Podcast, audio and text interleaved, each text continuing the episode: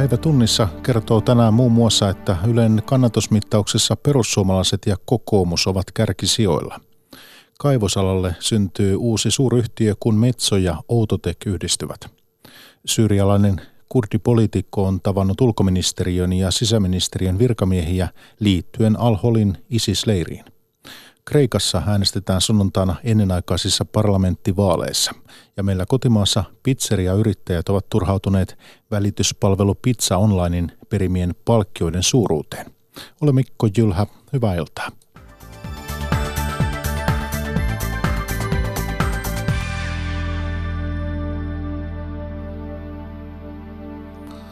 Oppositiopuolueet perussuomalaiset ja kokoomus pitävät nyt kärkisijoja Ylen puoluekannatusmittauksessa. Pääministeripuolue SDP menetti kesäkuussa eniten kannatustaan ja 16,1 prosenttia toi vasta kolmannen sijaan. Keskustan kannatus vajosi ennätys alas, eli 11,7 prosenttiin. Viiden hallituspuolueen yhteenlaskettu kannatus pysyi kuitenkin ennallaan, sillä sekä vasemmistoliitto että vihreät lisäsivät suosiotaan. Pirjo Auvinen jatkaa. Helsingin rautatieasemalla lomalaiset raahavat matkalaukkuja ja viulut soi. Mutta huhtikuun vaalit ja rinteen uusi hallitus ovat hyvässä muistissa ainakin Sami Montelilla ja Seija Sutisella. Kyllä mä oon toiveikas, mutta vähän on vielä epävarma, että miten tämä tulee menemään. Mä toivon, että nyt on muitakin arvoja pinnalla kuin talous. Ylen kesäkuun kannatusmittauksessa pääministeripuolue SDP on pudonnut eniten ja pitänyt pronssipaikkaa. Taloustutkimuksen tutkimusjohtaja Tuomo Turjan mukaan demareista on siirretty vasemmistoliiton kannattajiksi. Tämän lisäksi täytyy todeta, että SDP vuotaa kyllä myös muista puolueista, erityisesti perussuomalaisille. Hallituspuolueista vasemmistoliiton lisäksi myös vihreät ovat lisänneet kannatustaan. Sen sijaan keskusta on vajonnut alemmas kuin koskaan, eli 11,7 prosenttiin. Turjan mukaan myös keskusta vuotaa perussuomalaisiin. Toinen huomio on se, että näistä, jotka äänesti äskettäisissä eduskuntavaaleissa keskustaa, niin heistä aika iso osuus on tällä hetkellä sellaisia, jotka ei osaa kertoa puoluekantaansa. Eli tuntuu siltä, että keskustan hallituksen meno hämmentää jossain määrin heidän kannattajakuntaansa. Kannatusmittauksen kärkisijat ovat nyt oppositiolla, kokoomus kakkosena ja perussuomalaiset selkeänä ykkösenä. Halla-ahon paalupaikka ei hämmästytä Sisko Rytköstä eikä Salme Haaksluotoa. En ihmettele yhtään, vaikka itse en äänestä, mutta olen monessa asiassa samaa mieltä. Jussi halla kyllä osaa puhua. Ihan kateeksi käy. Taitava. Taloustutkimuksen Tuomo Turja luonnehtii perussuomalaisten ykkössijaa näin. Niin isossa kuvassa perussuomalaiset on tällä hetkellä selkeästi Suomen suurin puolue työväestön keskuudessa ja samoin myös tota, perussuomalaiset hätyttelee jo kokoomusta suurimpana yrittäjäpuolueena. Eli näillä kahdella puolueella olisi ehkä eniten syytä olla huolissaan tästä perussuomalaisten kasvusta. Kannatusmittauksen vajasta kahdesta ja puolesta tuhannesta puhelusta viimeiset soitettiin toissapäivänä ja virhemarginaali on 1,9 prosenttiyksikköä suuntaansa. Kannatuslukujen taustoja avaa meille vielä politiikan toimittaja Matti Koivisto.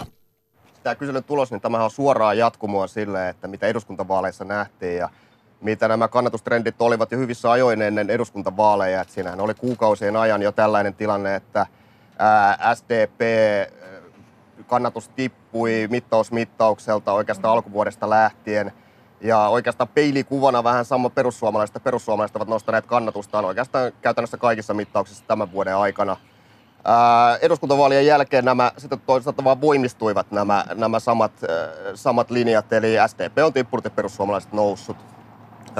Mutta toisaalta sitten taas tämän hallitusrintaman kannalta, niin tämähän nyt ei niin huono tulos loppujen lopuksi ole, että hallituspuolueet ne saavat 55,5 prosenttia kannatuksesta, kun eduskuntavaaleissa tämä ääniosuus, mitä ne keräsivät, taisi olla jotain 55,7, eli aika samoissa liikutaan. Mm. Perussuomalaiset on selvästi toisena, tai siis kun perussuomalaiset ovat selvästi toisena olevan kokoomuksen edellä. Niin, mistä tämä oikein johtuu, että Persuilla on niin paljon etumatkaa? No kokoomuksen kannatuksella tämä oppositioasema, niin se ei vielä tässä vaiheessa ole tehnyt oikeastaan juurikaan mitään. Että on käytännössä samoissa, mihin eduskuntavaaleissa päädyttiin. Eli tässä ää, kokoomus on sen verran pitkään ollut hallituspuolueena, ää, tässä 30 vuoden aikana he ovat tainneet olla yhden, yhden kauden oppositiossa, niin tässä voi olla jonkin verran ää, sekä puolueella itsellään hakemista siinä, että minkälaista oppositiopolitiikkaa he tekevät, että äänestäjillä myös sulattelemista siinä, että, että kokoomus on oppositiossa ja alkaa ottamaan tavallaan tämä ää, oppositiosta tuleva kokoomuksen kritiikki tietyllä tavalla tosissaan, että tähän uuteen rooliin ei, ei noin vain ää, hypätä. Ää, siinä, siinä voi olla jonkin verran kokoomuksella hakemista, mutta sitten taas perussuomalaisilla, että heillähän on protestipuolueena sitten tämä oppositio, oppositioasema nyt, nyt tullut jo hyvin, hyvin tutuksi ja he ovat tota, ää, moneen kertaan korostaneet esimerkiksi sitä ää, täysistuntokeskusteluissa, että he ovat tietyllä tavalla ää, todellisempi oppositio kuin kokoomus, eli he, he lähtevät ää, erottumaan näissä EU-linjauksissa esimerkiksi merkittävästi ää, hallituspuolueista, kun taas kokoomus on monissa näissä, näissä kysymyksissä samoilla linjoilla hallituspuolueiden kanssa. Ja keskustan kannatus on painut historiallisen matalalle, niin mistä se sitten puolestaan kertoo? No keskusta on ollut vaikeuksissa jo pitkään ja tällä hetkellä tämä nyt lähinnä taitaa kertoa siitä, että viime, viime hallituskausi oli pääministeripuolue keskustan kannalta mm. aikamoinen katastrofi. Käytit tuota sanaa, katastrofi. no, oliko se hallitukseen meneminen virhe sitten, että jos edellinen kausi oli katastrofi ja siellä ollaan uudelleen, niin Joo, no tässä, tässähän nyt näkee, näkee sen, että tämä hallitukseen meneminen, demarivetoiseen hallitukseen meneminen, niin se ei ainakaan mikään täsmälääke ollut näihin keskustan keskustan kannatusvaivoihin, jotka ovat jatkuneet, jatkuneet jo pitkään. Näistä äh, kyselytausta-aineistoista näkee sen, että äh, monet keskustaa viime vaaleissa äänestäneet, he ovat hieman hämmentyneitä siitä, että, että mitä tästä pitäisi ajatella tästä hallitukseen menemisestä. Mm. Äh, he eivät osanneet, moni heistä ei osannut sanoa puoluekantaansa, eli mitä, mitä puoluetta äänestäisivät, mikäli, mikäli vaalit olisivat nyt. Mm. Äh, sitten taas toisaalta äh, on melko aikaista lähteä sanomaan, onko äh, miltä, mitä äänestäjät ovat mieltä tästä hallituskaudesta mm. tai siitä, että keskusta lähtee tähän hallitukseen tekemään kuitenkin todennäköisesti melko erilaista politiikkaa mm. kuin mitä viime hallitus teki. Mm. Tässä on vielä, vielä aikaa ja äh, tässä näkyy nyt lähinnä se tavallaan tämä Sipilän perintö. Pakko kysyä vielä siitä, että koska jos keskustalla menee huonosti, niin vihreillä menee sitten hyvin. Kannatus kasvaa ja kaula keskustaan on kasvanut myös, niin minkälaista jännitettä se tuo hallituksen toimintaan? Ei tämä nyt varmaan ainakaan yhteistyöhaluja siellä keskustan, keskustan suunnalla varsinaisesti paranna. Että tässähän on jo alkuhallituskauden aikana ollut paljon tilanteita, joissa nämä kaksi, kaksi hallituspuoletta, keskusta ja vihreät, ovat olleet napit vastakkain.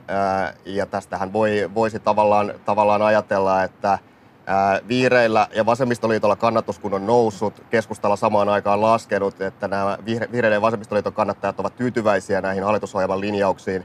Ja keskustalla on entistä isompi paine tavallaan korostaa omille äänestäjilleen sitä, että keskustan kädenjälki näkyy tässä uudessa hallituksessa. Arvioi politiikan toimittaja Matti Koivisto. Häntä jututti aamulla Leena Nelskylä. Kaivosalalle on syntymässä uusi suomalainen suuryhtiö. Metso ja Outotec kertoivat tänään yhdistymissuunnitelmasta, jonka myötä syntyy liikevaihdoltaan yli neljän miljardin euron yhtiö. Uusi Metso Outotec tarjoaa erilaisia kaivostoiminnan laitteita ja palveluita. Yhtiöillä on maailmanlaajuisesti yhteensä yli 15 500 työntekijää. Yhtiöiden osakekurssit ovat tänään olleet pörssissä nousussa. Metson toimitusjohtaja Pekka Vauramo ei osaa vielä sanoa yhdistymisen henkilöstövaikutuksista. Liian aikaista sanoa, mitkä ne henkilöstövaikutukset on, mutta aivan varmasti henkilöstövaikutuksia tulee, tulee olemaan. Esimerkiksi meillä on kaksi pääkonttoria tällä hetkellä, ne yhdistyvät. Tosin samaan aikaan mehän laitamme itsenäiseksi yritykseksi meidän, meidän venttiililiiketoiminnat Neleksen nimellä myöhemmin sitten ensi vuoden aikana ja, ja, ja Neles tarvitsee vastaavasti oman pääkonttorinsa. Että tässä on monta, monta, monta muuttujaa vielä ja, ja emme pysty tässä vaiheessa vielä sitten sanomaan, mitkä ne tarkemmin ovat nuo vaikutukset. Suomen viranomaiset ovat keskustelleet Syyrian kurdihallinnon edustajien kanssa liittyen Al-Holin ISIS-leirin suomalaisiin. Leiri sijaitsee kurdien valvomalla alueella – Suomen hallitus kertoi viime viikolla, että se ei toistaiseksi ole hakemassa ISIS-leirillä olevia suomalaisia takaisin kotimaahan. Suomessa käynyt Syyrian kurdihallinnon edustaja toivoo nyt Suomenkin aktivoituvan ongelman ratkaisemiseksi, kuten muut Pohjoismaat ovat tehneet. It was a kind of briefing. And mainly uh, maybe the interior ministry also they were involved in this uh, uh Syyrian kurdialuetta hallitsevan PYD-puolueen johtoon kuuluva Salih Mohammed kertoo antaneensa suomalaisviranomaisille tietoja kurdialueen tilanteesta. Erityisesti sisäministeriössä oli paljon kysyttävää liittyen terrorijärjestö ISISiin. Kurdien mukaan Al-Holin leirissä on kahdeksan suomalaisnaista ja 25 lasta. Luvut ovat hiukan pienempiä kuin Ylen aiemmin saama tieto. Lisäksi kaksi Suomesta tullutta isistaistelijaa on vankilassa.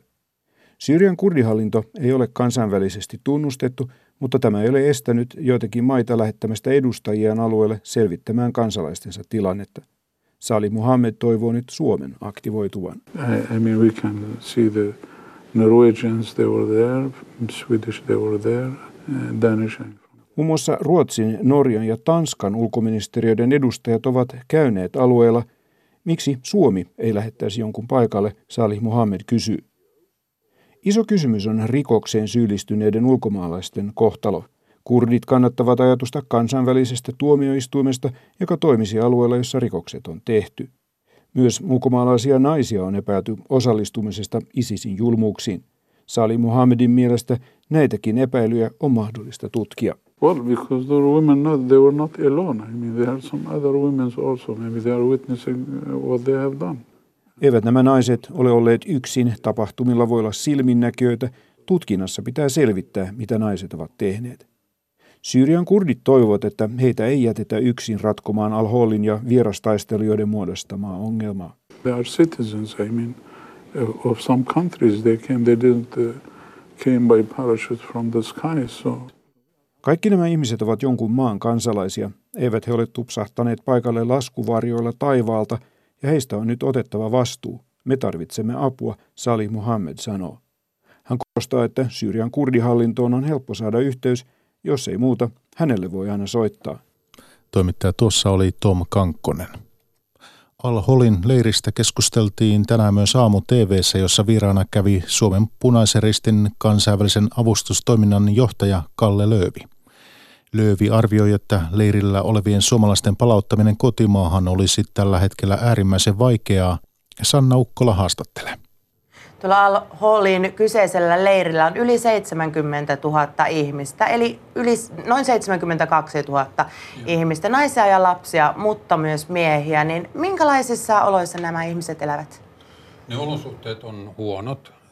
Leiri on suunniteltu aikanaan paljon pienemmälle väestölle. Se on vanha, se on ollut pakolaisleiri ja, ja nyt se on tämmöinen käytännössä pidetysleiri, johon on tuotu – sieltä kun taisteluja on päättynyt, niin, niin on tuotu niiltä alueilta, kun niitä on tuhottu siellä asu, asujaimistoa, niin äh, ihmisiä on tuotu sinne ja siellä on äh, sekä niitä, äh, jotka on olleet, äh, olleet tässä tapauksessa tämän IS-ryhmän niin kuin käytännössä vankeina niillä taistelualueilla. IS-ryhmä eli ISIS. Ja, ja, ja samaan aikaan siis niitä, jotka on olleet sitten näiden taistelijoiden perheenjäseniä ja, ja heidän mukanaan siellä. Et siellä on tämmöinen vähän hajanainen, hajanainen väki. Valtaosa on syyrialaisia, sitten seuraavaksi suuri ryhmä on irakilaiset ja kaiken kaikkiaan siellä nyt on, on niin kuin löydetty noin 60 eri kansallisuuden ihmisiä. Niin, ja suomalaisiahan siellä on 44 ainakin Ylen tietojen mukaan. 11 naista ja 33 lasta. Niin kuinka paljon te olette ollut suomalaiset avustustyöntekijät yhteyksissä näihin suomalaisiin leireillä olijoihin? Meidän avustustyöntekijät on siellä sairaalassa töissä ja, ja se on niin kuin se päätyö, eikä me, me ei käytäisi edes läpi sitä, että jos, jos meillä on kontakteja joihinkin tiettyihin kansallisuuksiin. Ne on siellä potilaina ja heitä hoidetaan. Joo. No siellä on tosiaan tämä kenttäsairaala, jota olette ollut mukana avustamassa ja perustamassa. Niin minkälainen tämä kenttäsairaala on? Joo, me ruvettiin sitä kansainvälisen punaisen pyynnöstä yhdessä Norjan punaisen kanssa suunnittelee jo tuossa ihan alkuvuodesta ja, ja selvittää, että minkälainen sairaala pitäisi sinne toimittaa. Siellä on tällä hetkellä, se sairaala on tämmöinen ympärivuorokautessa käytössä oleva, siinä on 30 vuodepaikkaa vaan. Normaalisti meillä tämmöinen kirurginen sairaala voi olla jopa, jopa niin kuin lähes 100 paikkainen. Tämä on nyt 30 paikkaa ja, ja tuota, tästä 72 000 väestöstä niin arvioidaan, että siellä on pari tuhatta sellaista, joilla on pahoja vammoja. Nämä ihmisethän asuu alueella, jota, jota pommitettiin ja tulitettiin raskaasti. Kyllä, he niin, tulee sotatoimialueelta. Niin Eli siis heillä on, heillä mitä on vammoja. Kaikkea, minkälaisia kaikenlaisia toimenpiteitä sitten he kaipaavat? Ää, siellä on hoitamattomia tulehtuneita haavoja. Se on niin tämä, tämä suurin. Siellä on sirpalevammoja ja, ja murtumia ja, ja tällaisia. Mutta sairaalassa itse asiassa niin kuin neljäsosa potilaista on pieni, ihan pieniä lapsia, joilla on kuumeinen ripuli ja ovat huonossa kunnossa sen takia. Kyllä. Kaikkiaan potilaista lähes puolet on pieniä lapsia. Ja siellähän ei varmaankaan tällaisissa oloissa se hygienia ole erityisen hyvä. kuinka paljon siellä on esimerkiksi ihan puhdasta vettä? No, tämä on alun alkujaan ollut tämmöinen ongelma, johon sitten Punainen Risti päätti neuvotella. Sehän on viranomaisten perustama leiri ja, ja tuota, Punainen Risti päätti tarjota sitten apuaan. Ja tällä hetkellä sinne toimitetaan 500 000 litraa joka päivä puhdasta vettä. Se ei riitä siis niin kuin kansainvälisten standardien mukaan. Siinä on vain puolet siitä, mitä ihmiset tarvitsis niin suurella leirillä. Mutta sinne tulee vettä toki muualtakin, että ei, se ihan niin toivoton se tilanne ole. Ja sitten juuri tämmöistä tyypillistä, mitä, mitä tehdään sitten tämmöisten pidätysalueiden osalta, niin esimerkiksi hygieniaan silläkin tavalla, että siellä on rakennettu käymälöitä. Huolehdit, punainen huolehtii yli 300 käymälästä siellä, jotta ihmisillä on mahdollisuus käyttää niitä, eikä se alue saastu sinänsä. Ruokaa toimitetaan, siellä on tässä niin kuin uusien tulijoiden alueelle, niin on kaiken kaikkiaan toimitettu jo semmoinen 650 000 annosta ruokaa. Et, et hyvin monipuolisesti ää, autetaan. Ja sitten tämä lääkintäpuoli taas, että meillä on sairaala, joka on nyt nähnyt jo, jo yli 2000 potilasta ää, tähän mennessä, mutta siellä on sitten mm, Syyrian punaisen puolikuun tämmöisiä liikkuvia terveysasemia. Ne on niin kuin ambulanssilla, siis autolla kuljetaan sillä isolla leirialueella, niin ne on, niitä on kolme tällä hetkellä niitä ryhmiä ja ne on hoitanut 12 000 ihmistä siellä. Joo. Nythän tietysti Suomessa keskustellaan kovasti siitä, että mitä pitäisi tehdä näiden, näiden ISIS-leirien naisille ja erityisesti lapsille, pienille lapsille, joita siellä on. Niin minkälainen prosessi se olisi, jos Suomi esimerkiksi päättäisi alkaa tuoda heitä Suomeen? No ensinnäkin, kun tämä leiri, tämä ei ole mikään ISIS-leiri, vaan tämä on Syyrian alueviranomaisten perustama leiri, johon on evakuoinut sieltä taistelujen niin kuin tietyn vaiheen jälkeen, niin evakuoinut paljon ihmisiä. Ja ne on kuitenkin, siellä on sisällissota, että siellähän taistellaan edelleen Syyriassa ja, ja, ja tuota, Punaisen ristin tehtävä kansainvälisten sopimusten mukaan on suojella haavoittuneita siviilejä, sotavankeja ja niin edelleen. Ja, ja tuota, eli ihmisiä, jotka ei osallistu taisteluihin. Ja, ja sitä varten ö, meidän mielestä sieltä pitäisi saada ehdottomasti kaikki siviilit, jotka ei sille alueelle kuulu, niin ne pitäisi saada pois. Ja heistä siis valtaosa, jotka on siirrettynä, niin ovat syyrialaisia – ja äh, nämä viranomaiset ei ole äh, ruvennut siirtämään ihmisiä sieltä vielä pois, joten se ei ole mikään helppo juttu. Sinne ei voi noin vain kävellä ja sanoa, että me otetaan täältä ihmiset pois. Viranomaiset ei ole, paikallisviranomaiset ei ole osoittanut halua tähän vielä tällä hetkellä.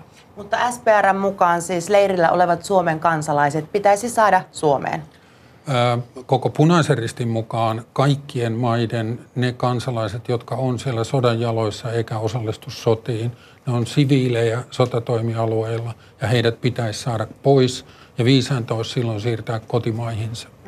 Minkälaisen turvauhkan he sitten Suomelle esimerkiksi voisivat muodostaa? No me ei, tämä ei ole niin se homma, mitä me tehdään Suomen osalta, vaan sitä tekee viranomaiset, mutta niin kuin on ilman muuta selvää, että jos tämmöinen joukko ihmisiä, siellä on kymmeniä tuhansia ihmisiä, jos heidät pidetään leiriolosuhteissa, jotka on todella raat ja, ja jossa on vaikea selvitä, niin on varsin todennäköistä, että he radikalisoituu siellä. Jos heitä halutaan saada mukaan normaaliin yhteiskuntaan, niin se tapahtuu normaalissa yhteiskunnassa ja siihen suuntaan kannattaisi mennä.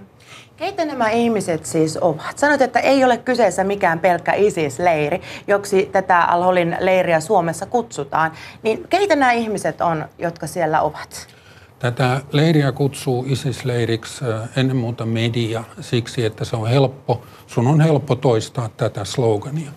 Ja, ja siinä on siis kuitenkin kyse, niin kuin sanoin jo aikaisemmin, paikallishallinnon perustama leiri, johon evakuoitiin ihmisiä ää, silloin, kun esimerkiksi Rakka, ää, viranomaiset alkoi alko voittaa Rakkaa, niin ää, kun aluetta oli voimakkaasti ää, tulitettu, siellä oli rakennukset tuhoutunut, niin, niin sieltä otettiin ihmisiä pois. Niitä otettiin systemaattisesti pois.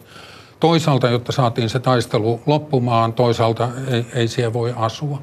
Ja ne on silloin ihmisiä, jotka on asuneet näillä alueilla, joista, joissa niin kuin Syyrian hallitus ottaa vallan ja siirtää väen pois. Siinä on sekä niitä, jotka on olleet niin kuin joutuneet jäämään omiin koteihinsa, kun sisällissodassa on, tai tämmöisessä niin kuin sissisodan käynnissä joku joukko on ottanut vallan, niin he on jääneet koteihinsa ja, ja sillä tavalla niin kuin olleet tämän vallan alla. Sitten siellä on niitä, jotka on kannattanut näitä taistelijoita, ja koska nämä taistelijat on liikkuneet, liikkuneet sillä tavalla, että heidän perheet on ollut lähellä, niin siellä on tämmöinen sekalainen, sekalainen porukka.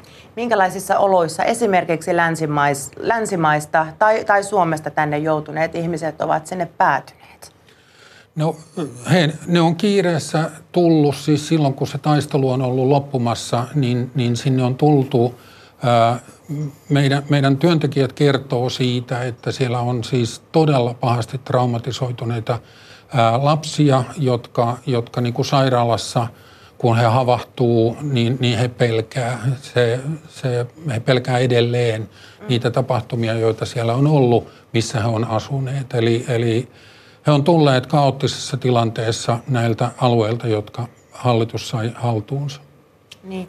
Antti Rinteen mukaan Suomella ei ole suunnitelmia evakuoida kansalaisiaan ISIS-leiriltä tai tältä Al-Holin leiriltä.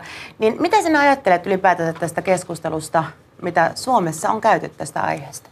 Musta on silloin erikoista, että, että täällä ö, käydään niin voimakasta keskustelua, kun se, tämä kaikki riippuu siitä, mitä paikalliset viranomaiset lopulta päättää.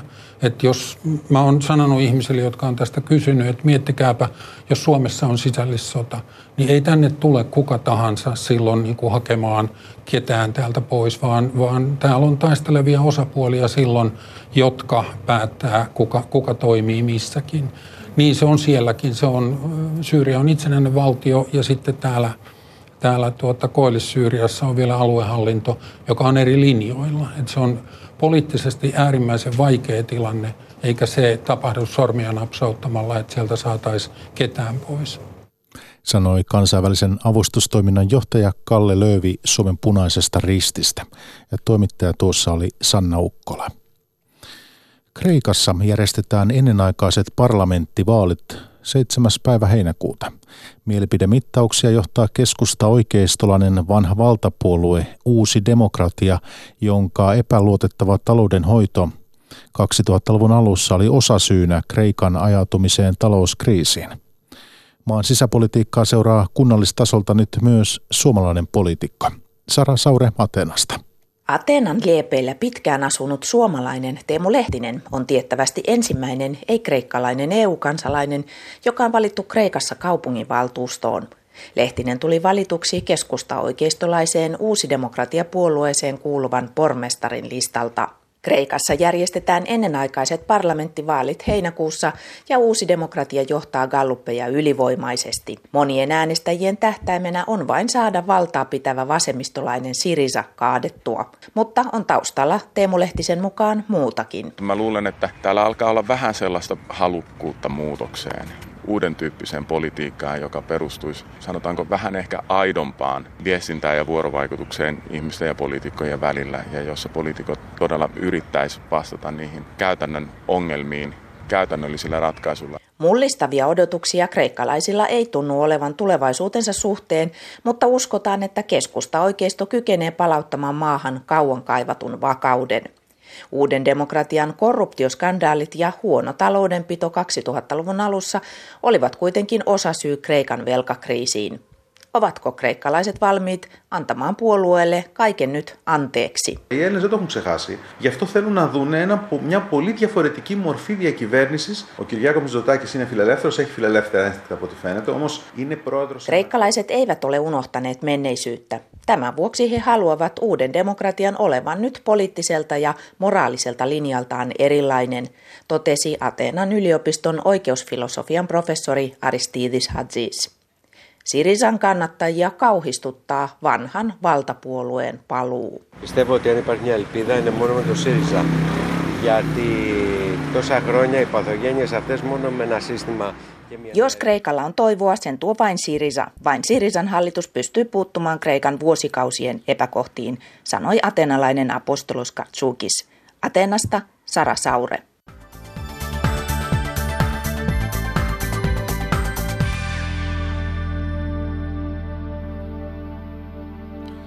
Palataan sitten kotimaan kuulumisiin. Pizzeria-yrittäjät arvostelevat välityspalvelu Pizza Onlinea siitä, että se rahastaa hallitsevalla markkina-asemallaan. Yrittäjät sanovat Pizza Onlinein perivän heiltä suhteettoman korkeita välityspalkkioita nettipalvelustaan, jopa paria euroa per kotiin tilattu pizza. Pizzeria-yrittäjät eivät uskalla irrottautua miljoona liikevaihtoa tekevästä suositusta palvelusta. Janne Toivonen. Pizzayrittäjät painavat pitkää päivää. Vantaan pizzataimin Sinan Orhanli. Tuun aamu kymmenestä ja iltakymmenen on aina töissä täällä viikossa kuusi kertaa. Kilpailu on kovaa ja katteet pienet. Ja monen pizzerian katteesta ison palan vie nykyään pizzojen nettimyyntiä Suomessa hallitseva Pizza Online. Se ottaa kympin hintaisesta pizzasta välityspalkkioita jopa puolitoista kaksi euroa.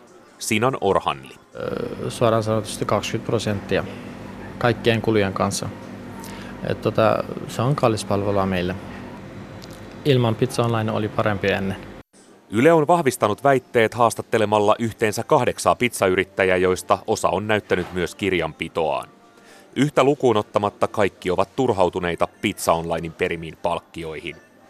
Näin sanoo maahanmuuttajayrittäjien neuvova vuoden 2016 pakolaismieheksi valittu Ali Girai. Jos on tuhansia ravintoloita, niin tuskin löytyy ähm, edes, edes 10 prosenttia, jotka, jotka äh, kiittävät niin Pizza Onlinein toimintaa. Se käyttää erittäin väärin hyvin, hyvin isoa, vahvaa markkina-asemansa. Pizza Onlinein omistavalle saksalaiselle ruoanvälitysjätille Delivery Herolle välitys on erittäin kannattavaa. Liikevaihto on noussut lähes 50 miljoonaan euroon ja yhtiö on selvästi voitollinen. Delivery Hero vastasi Ylen haastattelupyyntöön kieltävästi ja lähetti vastauksiaan kirjallisena. Yhtiö pitää hinnoitteluaan kohtuullisena. Se muistuttaa, että palvelu on vapaaehtoinen ja kiistää käyttävänsä markkina-asemaansa väärin. Yrittäjien mielestä vapaaehtoisuus on kuitenkin näennäistä. Pizza Online on niin suosittu, että palvelusta ei uskalleta erota. Sinan Orhanli. Se on mahdoton, jos viereinen pizzeria on pystyssä Pizza kanssa, niin minun on vaikea pärjätä ilman Pizza Onlinea. Orhanli on neuvotellut myös suoraan Pizza Onlinein kanssa hinnoista. Ne on sanonut, että tämä on meidän systeemi, niin tähän pitää sopeutua. Jos ei sopeutua, niin voidaan niin kuin irtosanoutua tästä palvelusta. Tuttu radioääni ja persona Heikki Peltonen on kuollut. Peltonen kuoli äkillisen sairauskohtaukseen eilen 72-vuotiaana. Heikki Peltonen työskenteli yleensä yhteensä 45 vuotta juontajana ja toimittajana sekä muun muassa Radio Suomen ohjelmapäällikkönä ja Yle Radio 1 kanavapäällikkönä. Ennen eläköitymistä vuonna 2016 Peltonen juonsi Yle Radio 1 ajankohtaista ykköstä.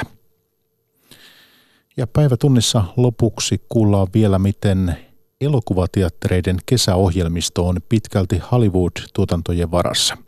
Ilmiötä on rakennettu Yhdysvalloissa jo vuosia ja se näkyy suoraan Suomen katsojatilastoissa. Jonni Aroma. Elokuvateatterissa Helsingin Itäkeskuksessa on alkuillasta vipinää. Suomen kesä on kauneimmillaan, silti elokuviin riittää kävijöitä myös arkipäivänä. Raija Viitanen. Kesällä me käydään yleensä aina. Mä en tiedä mikä siinä on, onko siinä mitään erikoista syytä, mutta tota niin, niin se on meillä semmoinen bravuri. Hollywoodissa tiedetään millaiset elokuvat vetävät yleisöä teattereihin kesällä. Se näkyy suoraan Suomen katsojatilastoissa. Lähes kaikki viime viikonlopun kymmenen eniten katsoja saanutta elokuvaa on tehtailtu Hollywoodissa. Finkinon kaupallisen johtajan Kalle Peltolan mukaan ilmiötä on rakennettu Yhdysvalloissa huolella. Kyllä Hollywood-studiot on pitkään rakentaneet sitä kesäsesonkia vahvasti. että se, on, se on kestänyt monta vuotta, että siitä on tullut tällainen iso sesonki, jossa on isoja elokuvia kaikilta isoilta studioilta tarjolla. Teatterien tarjonta on kesällä selvästi kevyempää kuin talvella. Ohjelma painottuu ulkomaisiin lasten ja koko perheen elokuviin, toimintaan ja fantasiaan. Se näkyy yleisössä. No kyllähän se toi tyttären toive nähdä leffa, niin oli, oli se syy meillä lähteä teatteriin näin lämpöisenä iltana. Me ajateltiin tyttären kanssa, kun hän ei ole käynyt kuin kerran aikaisemmin elokuvateatterissa, niin ajateltiin tulla viettää aikaa tälle elokuvan parissa. Haastateltavina olivat edellä Minna Wikström sekä Anne Laamanen Hohoang. Elokuvien jatkoosat ovat kesäohjelmiston vakiotarjontaa ja Lemmikkien salainen elämä 2 oli viime viikon katsotun elokuva Suomessa. Se oli monen lapsen valinta. Sen enempää Finkino kuin muutkaan teatterit Suomessa eivät pärjää kesällä ilman Hollywood-elokuvia. Kaupallinen johtaja Kalle Peltola Finkinosta kesä on meille tärkeä sesonki, erityisesti tämä heinäkuu, niin, niin silloin kun on isoja elokuvia, niin kes, heinäkuu on, on iso kuukausi. Suomalaiset kävivät viime vuonna elokuvissa noin kahdeksan miljoonaa kertaa.